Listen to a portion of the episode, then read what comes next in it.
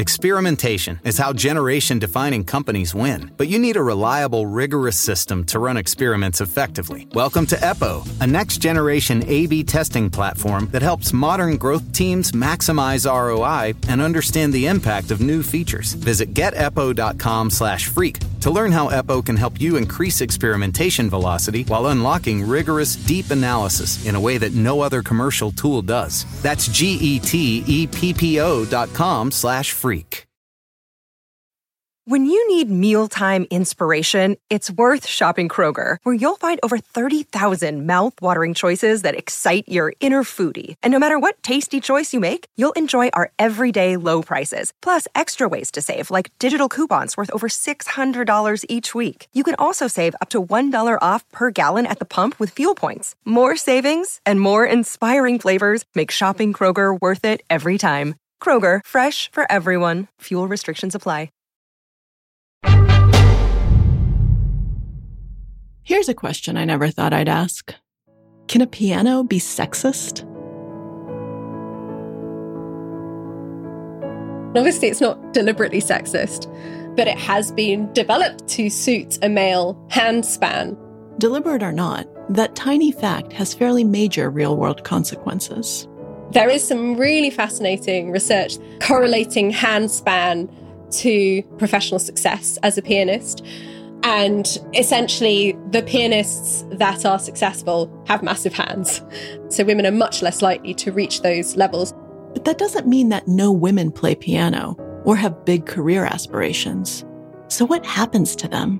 Women and men with small hands are much more likely to suffer from injuries as a result, and therefore their professional career will be ended because their hands are not really big enough for this keyboard. Did someone purposefully size the keys to suit the male hand? Doubtful. But it's just one small manifestation of a larger truth. Regardless of intent, our world was designed for men. Anywhere you look, urban planning, measurements of economic productivity, transportation, healthcare, the gender disparity looks back. I just felt like I had to write this book because I didn't understand why this wasn't something that was more widely known, particularly the health data, which was so shocking. Caroline Criado Perez is an author and campaigner, which is what the British call an activist. She was researching her first book, 2015's Do It Like a Woman and Change the World, when she started to find some troubling data, or lack thereof. The vast majority of information that we have collected globally and historically and continue to collect has been collected mainly in men. The result being that most things in the world, from the medical treatment you receive to the car you drive to the phone that you might be listening to this on, have been designed to mainly work for men. And many things just don't work as well for women. This gender data gap and its many manifestations in our society became the subject of Criado Perez's 2019 book, Invisible Women Data Bias in a World Designed for Men. And I have to say, the information she presents is pretty shocking. Even if you're already familiar with concepts like the gender data gap and the generic male, I bet that by the end of this episode, you'll see at least a few things in your world in a totally new way. And as you do, you might start to see this pattern everywhere. Here's an excerpt from Invisible Women. The point of this book is not psychoanalysis. Private motivations are, to a certain extent, irrelevant. What matters is the pattern. What matters is whether, given the weight of the data I will present, it is reasonable to conclude that the gender data gap is all just one big coincidence.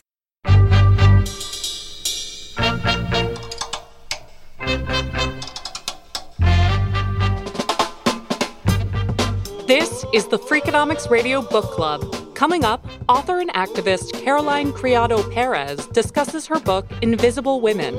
It explores how male bias shapes the way data is collected and analyzed. Today's host is Maria Konnikova, author of The Biggest Bluff. Here's Maria.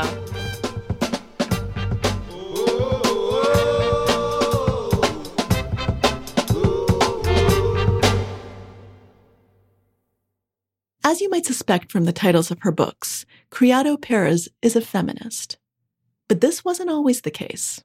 In the 90s in the UK, there was this sense that feminism was finished, it was only for dowdy, boring women, and that women were equal now, and you know that women were actually sort of boring and trivial and and superficial and jealous. And I really bought into all of that, and I felt kind of embarrassed of being a girl. So, throughout her teens and her early 20s, Criado Perez tried to put as much space between herself and the word feminist as possible. That all changed when she went to Oxford University to get her undergraduate degree. I went to university as a mature student when I was 25. And I, for the first time, had to actually read some feminist analysis rather than reading about how feminists were written about in newspapers, for example.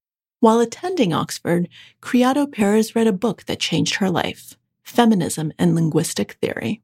It's not the most exciting title, it, obviously, it's quite academic, but it was really interesting, particularly this section on the generic male using man to mean humankind, he to mean he or she. Obviously, in other languages, it's much more widespread.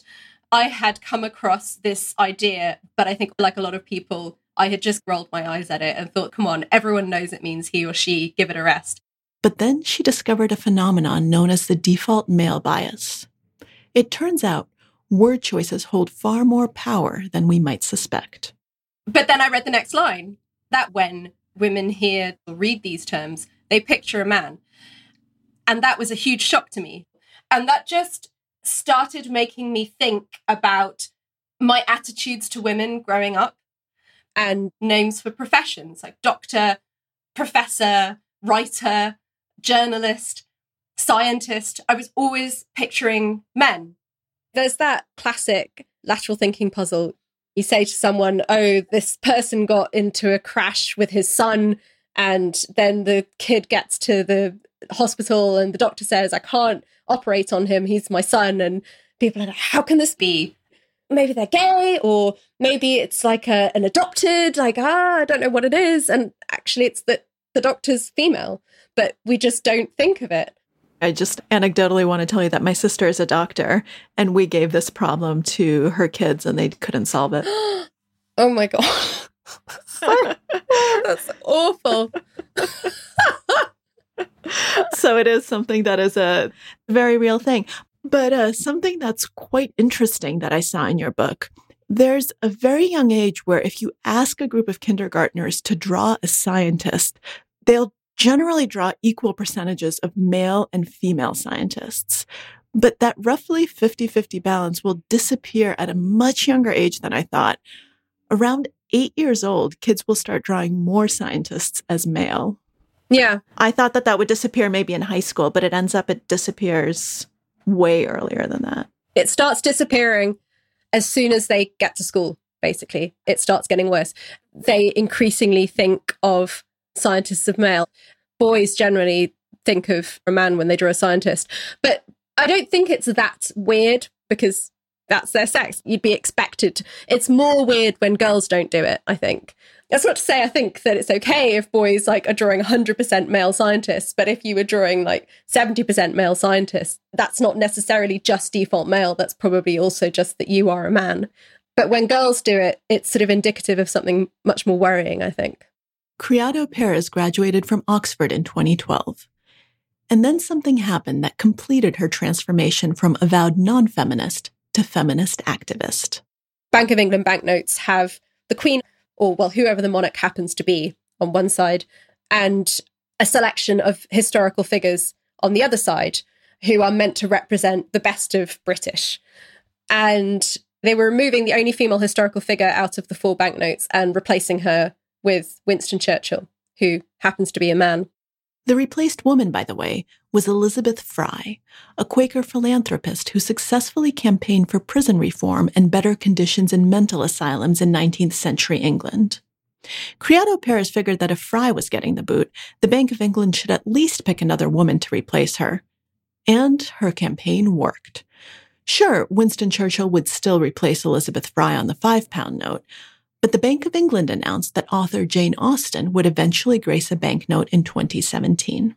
She was going to be on the £10 notes and they were going to revise their selection criteria to take into account the balance of people on the notes. So that was great. However, the next day I got my first rape threat. And following on from that, it was just a tidal wave of incredibly detailed and graphic rape and death threats. They found an address, which thankfully was not my home address, but that was being posted all over the internet. The police put a panic alarm in my house. I'm so sorry. I've thought about why there was this hysterical overreaction to what I was trying to do. And I actually put it down to default male bias. I mean, obviously, I would because this is my tub thump. But I do really think that. And there was one message that I got that wasn't abusive, but just really stuck with me as sort of an insight into what was going on in the heads of the men who were so affronted by this. And it was this guy who replied to tell me, I probably tweeted out the petition or something. And he replied on Twitter to say, but women are everywhere now, which is clearly untrue, given I'm having to campaign for months to have one woman out of four banknotes. But he genuinely felt that there was just this incursion of women. And I think that is a result of the public sphere being so male dominated. We think of men as gender neutral and women as the sex. Criado Perez's life was never the same after the banknote campaign. At the time, she was studying at the London School of Economics, but the threats led her to drop out before finishing her degree. I should say, though, that as horrible as it was, the experience also yielded some positive things. The tailwind from her success in taking on the Bank of England led to a career as a writer and eventually to invisible women in all the strange and stealthy ways that the gender data gap shapes our world. Here are two excerpts from early in the book. One of the most important things to say about the gender data gap is that it is not generally malicious or even deliberate. Quite the opposite. It is simply the product of a way of thinking that has been around for millennia and is therefore a kind of not thinking. Because women aren't seen and aren't remembered, because male data makes up the majority of what we know, what is male comes to be seen as universal. It leads to the positioning of women, half the global population, as a minority, with a niche identity and a subjective point of view. In such a framing, women are set up to be forgettable, ignorable, dispensable from culture, from history, from data. And so women become invisible. Before we move on, I want to mention something. In our conversation today, you'll often hear references to people in two binary categories men and women. This is in part because so much of the research that we discuss only puts people into these two categories. But I want to make sure to acknowledge that biological sex and gender identity are far more complex and that there is significant discrimination faced by people in our culture whose identity is different from the one they were assigned at birth. One thing remains clear. Whether in the past or today, large segments of the population remain largely invisible. And the world as we know it was designed with one type of consumer in mind the male. Actually did a self experiment when you were writing about the iPhone size.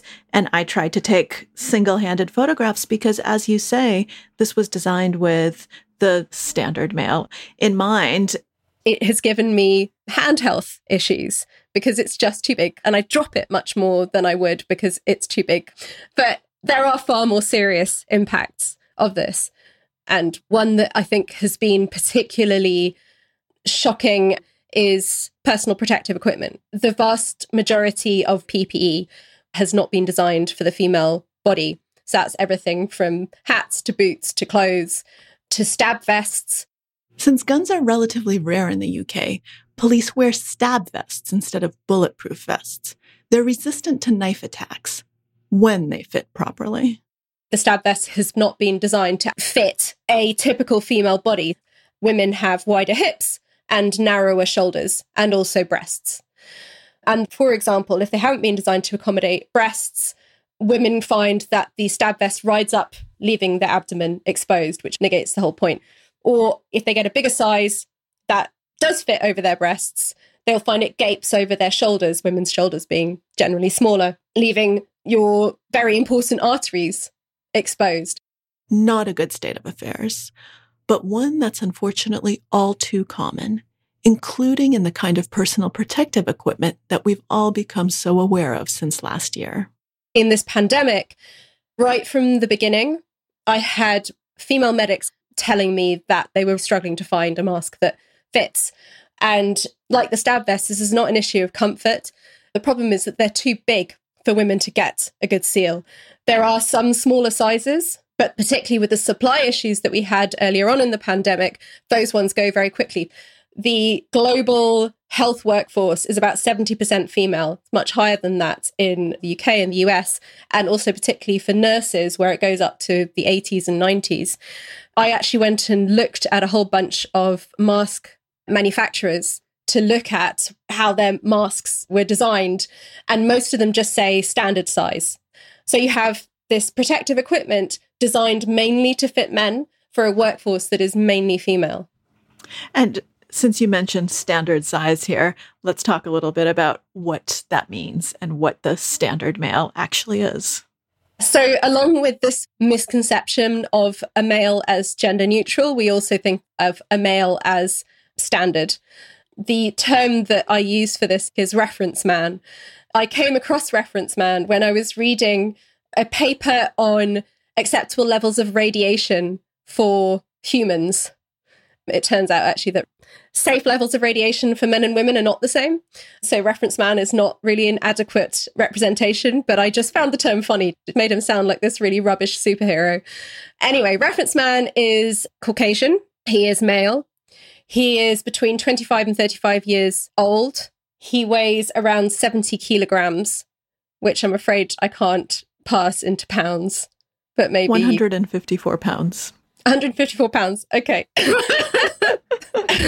and he is meant to represent everyone across all sorts of fields. So, a classic and terrible one is car crash dummies.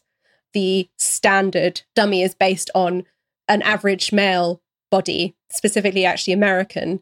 And that is the test dummy that has been used for decades. And it is still the most commonly used. And the result is that women are 17% more likely to die and 47% more likely to be seriously injured than a man in the same crash.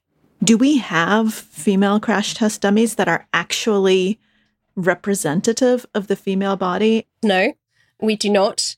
What we have is a very, very scaled down version of the male dummy. It's called the fifth percentile female.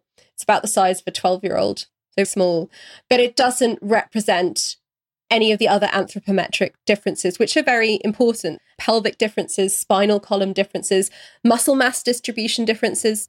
And just an addendum to that, what about pregnant women, which is kind of another complication that you talk about? There was actually one developed in the 90s, but it's never been included in any regulatory test. Car crashes are the number one cause of fetal death related to maternal trauma, but we haven't developed a seatbelt that works for pregnant women, and there's no data on where a pregnant woman should place the seatbelt above the bump, below the bump. We just are not there yet. Here's another excerpt from Invisible Women. And if you're a woman listening to this as you're driving, I apologize in advance. Women tend to sit further forward than men when driving. This is because we are on average shorter. Our legs need to be closer to reach the pedals, and we need to sit more upright to see clearly over the dashboard.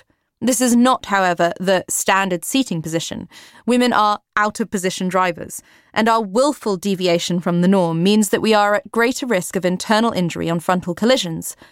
The angle of our knees and hips as our shorter legs reach for the pedals also makes our legs more vulnerable. Essentially, we're doing it all wrong. Women are also at higher risk in rear end collisions. Women have less muscle on our necks and upper torso than men, which makes us more vulnerable to whiplash by up to three times, and car design has amplified this vulnerability. Swedish research has shown that modern seats are too firm to protect women against whiplash injuries. The seats throw women forward faster than men because the back of the seat doesn't give way for women's, on average, lighter bodies. The reason this has been allowed to happen is very simple. Cars have been designed using car crash test dummies based on the average male.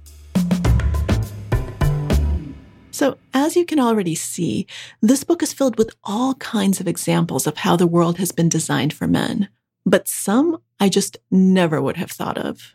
One of my favorite was the snow clearing. I went okay, to the same place. Please tell us about the snow clearing. So, men tend to have a much more simple travel pattern, which is the twice daily commute. Women, however, because they are often combining their paid work with unpaid care work responsibilities have a much more complicated travel pattern, which is called trip chaining. So, dropping the kids off at school before they go into work, that is hugely dominated by mothers over fathers in every country where the data exists. Picking up the groceries on the way back, maybe dropping in on an elderly relative, and men are much more likely to drive, and women are much more likely to take public transport, which also means they're more likely to be walking because you have to walk to the transit station. Also, if you are a household that has just one car, men tend to dominate access to the car in every country that I looked at that had that data. The way we have traditionally done the snow clearing is to clear the major road arteries, which are the ones that men are traveling on to get to work first, and then the local roads and pavements, which are the ones that women are using to get the kids to school. And so, what they did in this town in Sweden was they decided to switch the order because they figured it was probably easier to drive a car through three inches of snow than to walk or push a buggy. And what they found was that they massively saved money on their healthcare bill. Those savings in Sweden came from a decrease in admissions to emergency rooms. According to a report published by the League of European Research Universities, three times more pedestrians than motorists get injured due to slippery and icy roads in winter. The majority of those? Women. And the cost of medical care and loss of workdays was found to be about four times as high as the cost of keeping the roads free from ice and snow. In the book when you're talking about urban design and how in a lot of slums in countries like India, a lot of really bad stuff ends up happening to women because of the way that bathrooms, buses, all of the urban infrastructure is designed. Yeah, there are problems with bathrooms for women everywhere. There just aren't enough of them, which is why women are always queuing to use the toilet. And the reason is a false idea of what toilet equality looks like. So, equal floor space for men and women sounds great in theory, but in practice, it means that men have more provision because you can fit more urinals into square footage than you can fit cubicles. Cubicles, of course, being the British word for stalls. And that's before you factor in the fact that there is more demand on female toilets. Women tend to take longer and that's for all sorts of reasons from just the mechanics of it. Walk up to uh, a urinal, unzip, off you go. Using a cubicle, right? You've got to walk down the line of cubicles, find one that's free, go in, turn around, hang up your coat, probably wipe the seat because inevitably it's disgusting, pull down your trousers, sit down, and then reverse the process. That sounds silly, but when you're talking about multiple people using a space, that's the kind of thing you need to think about. But then women are also using the toilet more frequently. So Women who are pregnant need to use the toilet more frequently. Women are more likely to be accompanied by children or older people. A certain proportion of women are going to be menstruating, and so they need to change their pad or their tampon or whatever. And women are eight times more likely to experience urinary tract infections, which, as anyone who has had the misfortune to suffer one knows, means that you are always visiting the toilet. So that's where the queues come from. And I feel it's very important to say that because people often think that women are just taking too long. You know, what are they doing in there? Our male friends ask us. We're having pillow fights. No, we're just queuing up and being very bored. And that's in the best case scenario. Then there are places where they don't have female toilets. You've got areas where there are loads of free urinals for men, but about five toilets for women in a slum of about 5,000 people. And on top of that, sometimes the cubicles aren't free. So, women who can't necessarily afford to use the toilet, or perhaps don't actually want to walk to the toilet because it's not well lit and it feels dangerous. And so they will go in fields out in the dark because they don't want to be seen. And there are a lot of reports of women being badly assaulted just because they're trying to go to the toilet because they don't have somewhere safe to go. Another important section of Criado Perez's book is about social infrastructure, which in this context is a term for all the unpaid labor women do, which is completely essential, but which isn't factored in when calculating a country's GDP. Social infrastructure is essentially things like childcare and elder care, the caring that needs to be done for society to function that is normally done by women unpaid. In the mid 70s, thousands of women in Iceland came up with a plan to make their work a little less invisible. Here's another excerpt from the book. By the end of the day, 24th of October 1975 came to be known by Icelandic men as the Long Friday. Supermarkets sold out of sausages, the favourite ready meal of the time. Offices were suddenly flooded with children hopped up on the sweets they had been bribed with in an effort to make them behave. Schools, nurseries, Fish factories all either shut down or ran at reduced capacity. And the women? Well, the women were having a day off. 1975 had been declared by the UN as a Women's Year, and in Iceland, women were determined to make it count. A committee was set up with representatives from Iceland's five biggest women's organisations. After some discussion, they came up with the idea of a strike. On the 24th of October, no woman in Iceland would do a lick of work, no paid work, but also no cooking, no cleaning, no childcare. Let the men of Iceland see how they coped without the invisible work women did every day to keep the country moving. 90% of Icelandic women took part in the strike. 25,000 women gathered for a rally, the largest of more than 20 to take place throughout the country, in Reykjavik's downtown square, a staggering figure in a country of then only 220,000 people. A year later, in 1976, Iceland passed the Gender Equality Act, which outlawed sex discrimination in workplaces and schools.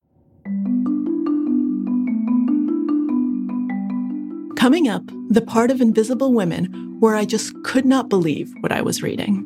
How was it that doctors in the 21st century had not been sufficiently trained to recognize heart attacks in women? More with Caroline Criado Perez after the break.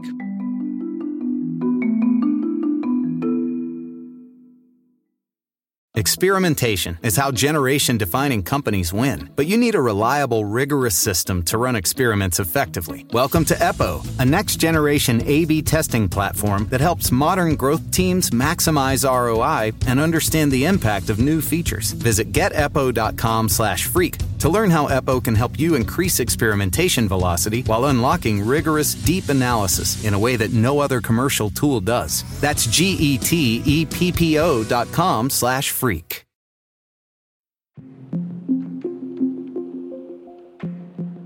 I'm Maria Konnikova, and this is the Freakonomics Radio Book Club. Today we're speaking with Caroline Criado Perez about her book Invisible Women Data Bias in a World Designed for Men.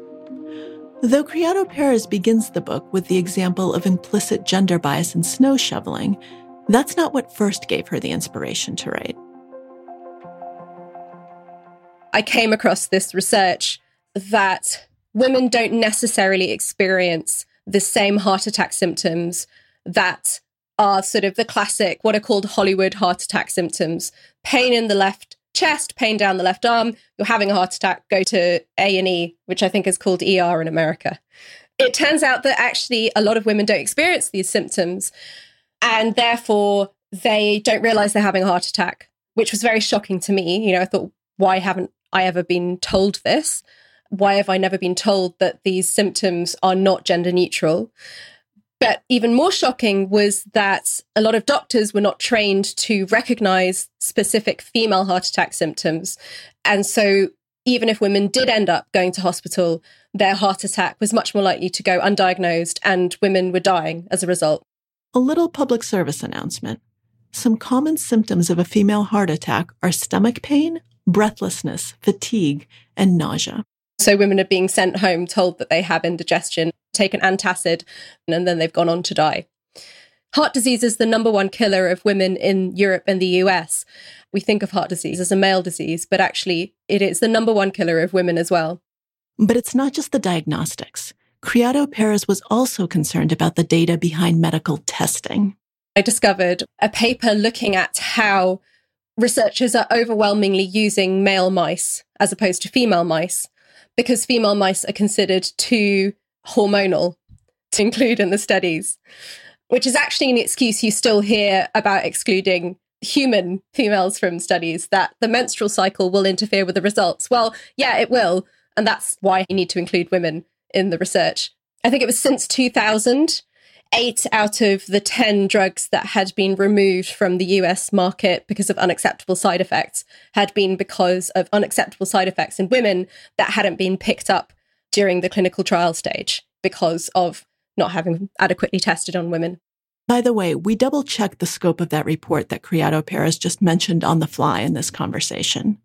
It's a Government Accountability Office report from 2001 that looked back to 1997, not to 2000.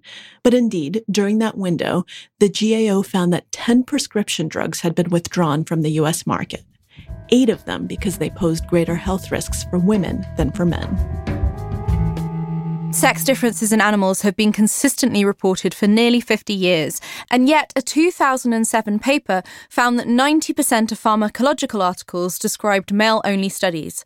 In 2014, another paper found that 22% of animal studies did not specify sex, and of those that did, 80% included only males. Perhaps most galling from a gender data gap perspective was the finding that females aren't even included in animal studies on female prevalent diseases, Women are 70% more likely to suffer depression than men, for instance, but animal studies on brain disorders are five times as likely to be done on male animals. It seems like a combination of the status quo bias, but also the difficulty that yes, women and men are different. And yes, hormonally and in all of these ways, it makes your life harder as someone running the studies. You have to be more careful if you are including women you have to account for a lot more. Absolutely. The menstrual cycle does complicate things because it does interact with the results. And so women tend to be only tested during the follicular phase of their cycle when their hormone levels are lowest. So when women are superficially, I guess, most like men. But what you should really be doing is testing at different times of the menstrual cycle because actually they have found all sorts of interactions with drugs. There are certain points during women's menstrual cycle where antidepressants may be too low at their normal dose and that at a certain another point they might be too high. Women are more likely to experience drug-induced heart rhythm abnormalities that can be fatal, and that is also affected by the menstrual cycle.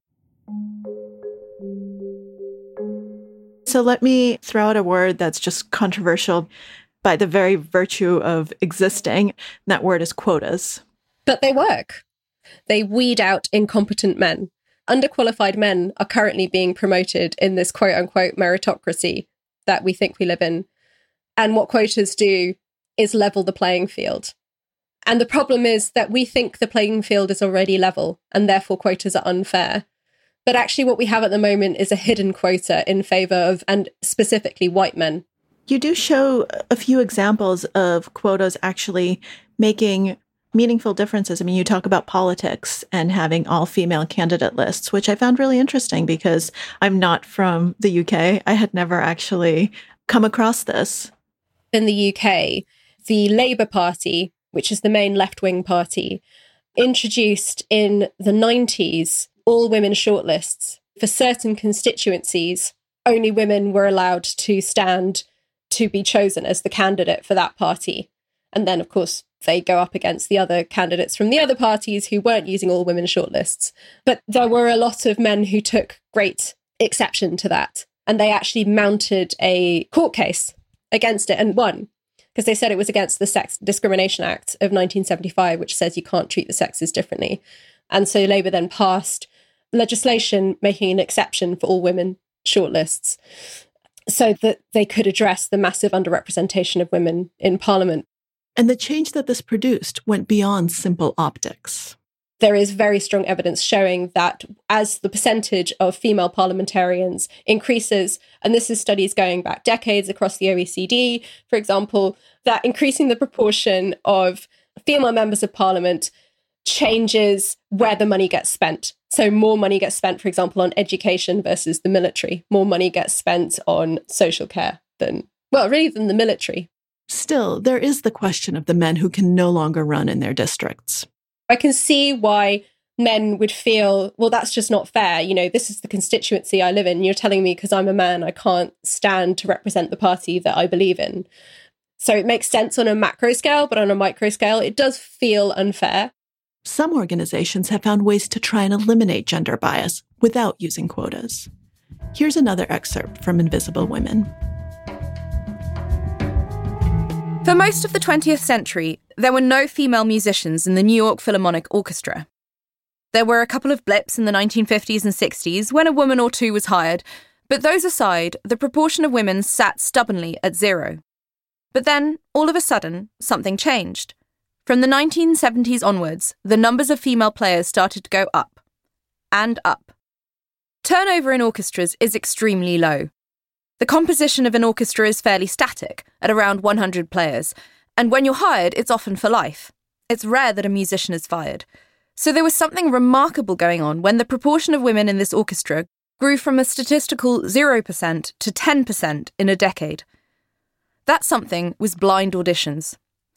Instituted in the early 1970s following a lawsuit, blind auditions are what they sound like the hiring committee can't see who is playing in the audition because there is a screen between them and the player. The screens had an immediate impact. By the early 1980s, women began to make up 50% of the share of new hires. Today, the proportion of female musicians in the New York Philharmonic stands at over 45%. I think back to what that Twitter troll said when Criado Perez posted her banknote petition. But women are everywhere now. That perception makes it even trickier for women to get equal representation, since it seems to men and to many women that women's issues and interests are being overrepresented, when really it's the opposite.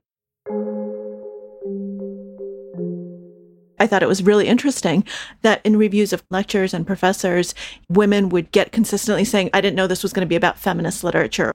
And then objectively, they'd had one lecture or maybe one thing that had a female. So that actually happened to a friend of mine. She got student feedback that she had spoken too much about feminism in her political philosophy course. And yeah, she had spoken about feminism literally in one class out of 10. So it hadn't been all about feminism. But that clearly was that student's perception. If you speak to any woman who's been writing about women in the past 100 years, she will have come across this argument that by writing about women, she's writing about a niche subject, whereas men writing about men are writing about universal ideas. And the resistance increases when times are tough. While in any time you are likely to be told this is a distraction if you bring up gender, that is particularly the case during a crisis. And obviously, this pandemic has been a huge crisis. So I suppose we shouldn't be that surprised that the economic recovery has been so skewed but given it has been so heavily dominated by female job losses, it's staggering to me that we're not gendering the recovery. Meaning, we aren't looking at the difference in impact between men and women and responding commensurately. For instance, let's go back into the depths of the pandemic to December 2020. In that month alone, 140,000 jobs were lost in the US. But it turns out that if you break that down by gender, women actually lost 156,000 jobs, while men gained 16,000. It's not that no men lost jobs in that month or that no women gained jobs, but more women lost jobs than gained them, and more men gained jobs than lost them. The result? An official number where the total jobs lost consists entirely of women. And that's for various reasons from women being more likely to hold service sector jobs, which are obviously more impacted by the shutdowns, but also because of women's unpaid care work responsibilities. In the UK, the government was trying to get everyone back to the office instead of the summer and early autumn of 2020, but weren't doing anything about the fact that all the nurseries were closed. And so there wasn't thinking about how are women going to be able to go back to the office if you're not doing anything about the nurseries being open. Like it's not actually possible. so many of the issues that I raised in Invisible Women have been brought to the fore and really magnified by the pandemic. So it's been heartening on one hand. I have never seen so many articles in the mainstream media about needing to include both men and women in clinical trials, needing to disaggregate the data, warnings about including pregnancy, doing trials for pregnancy in the clinical COVID trials, articles about the differential economic impact on men and women. But in terms of actual tangible on the ground, mostly it was just back to normal. No, we're not going to sex disaggregate the data. No, we're not going to adequately represent women. No, we're not going to think about differing impacts of various economic policies.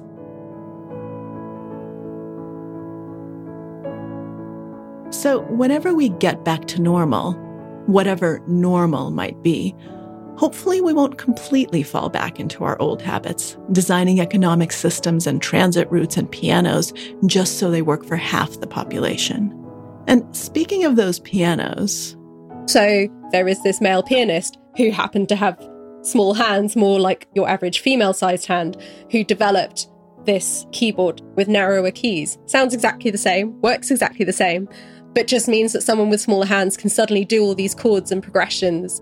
So there's progress on the piano front. Next up, let's work on those bathrooms. That was Caroline Criado Perez in conversation with Maria Konnikova. Invisible Women Data Bias in a World Designed for Men is available now wherever you get your books. The excerpts you heard come courtesy of Blackstone Publishing. Maria Konnikova's most recent book, The Biggest Bluff, is in stores now, and our book club episode with her about that book is called How to Make Your Own Luck. The Freakonomics Radio Book Club is part of the Freakonomics Radio Network, which also includes Freakonomics Radio, No Stupid Questions, People I Mostly Admire, and Freakonomics MD. We'd love to hear what you thought of this episode. Let us know at frbc at freakonomics.com. The Freakonomics Radio Book Club is produced by Stitcher and Renbud Radio. This episode was produced by Brent Katz. Our staff also includes Allison Craiglow, Greg Rippin, Joel Meyer, Tricia Bobeda, Emma Tyrrell, Lyric Bowditch, Eleanor Osborne, Jasmin Klinger, Jacob Clemente, and Stephen Dubner. Our theme song is Mr. Fortune by the Hitchhikers. Other music was composed by Luis Guerra, Michael Riola, and Stephen Ulrich. You can find all of the Freakonomics Radio Book Club episodes on any podcast app and on Freakonomics.com, where we also have transcripts. As always, thanks for listening. I don't think we have raccoons in England. really? I don't think so. My boyfriend spotted something the other day and was like, oh, look, it's a chipmunk. He's from America. Had to break it to him. There are no chipmunks.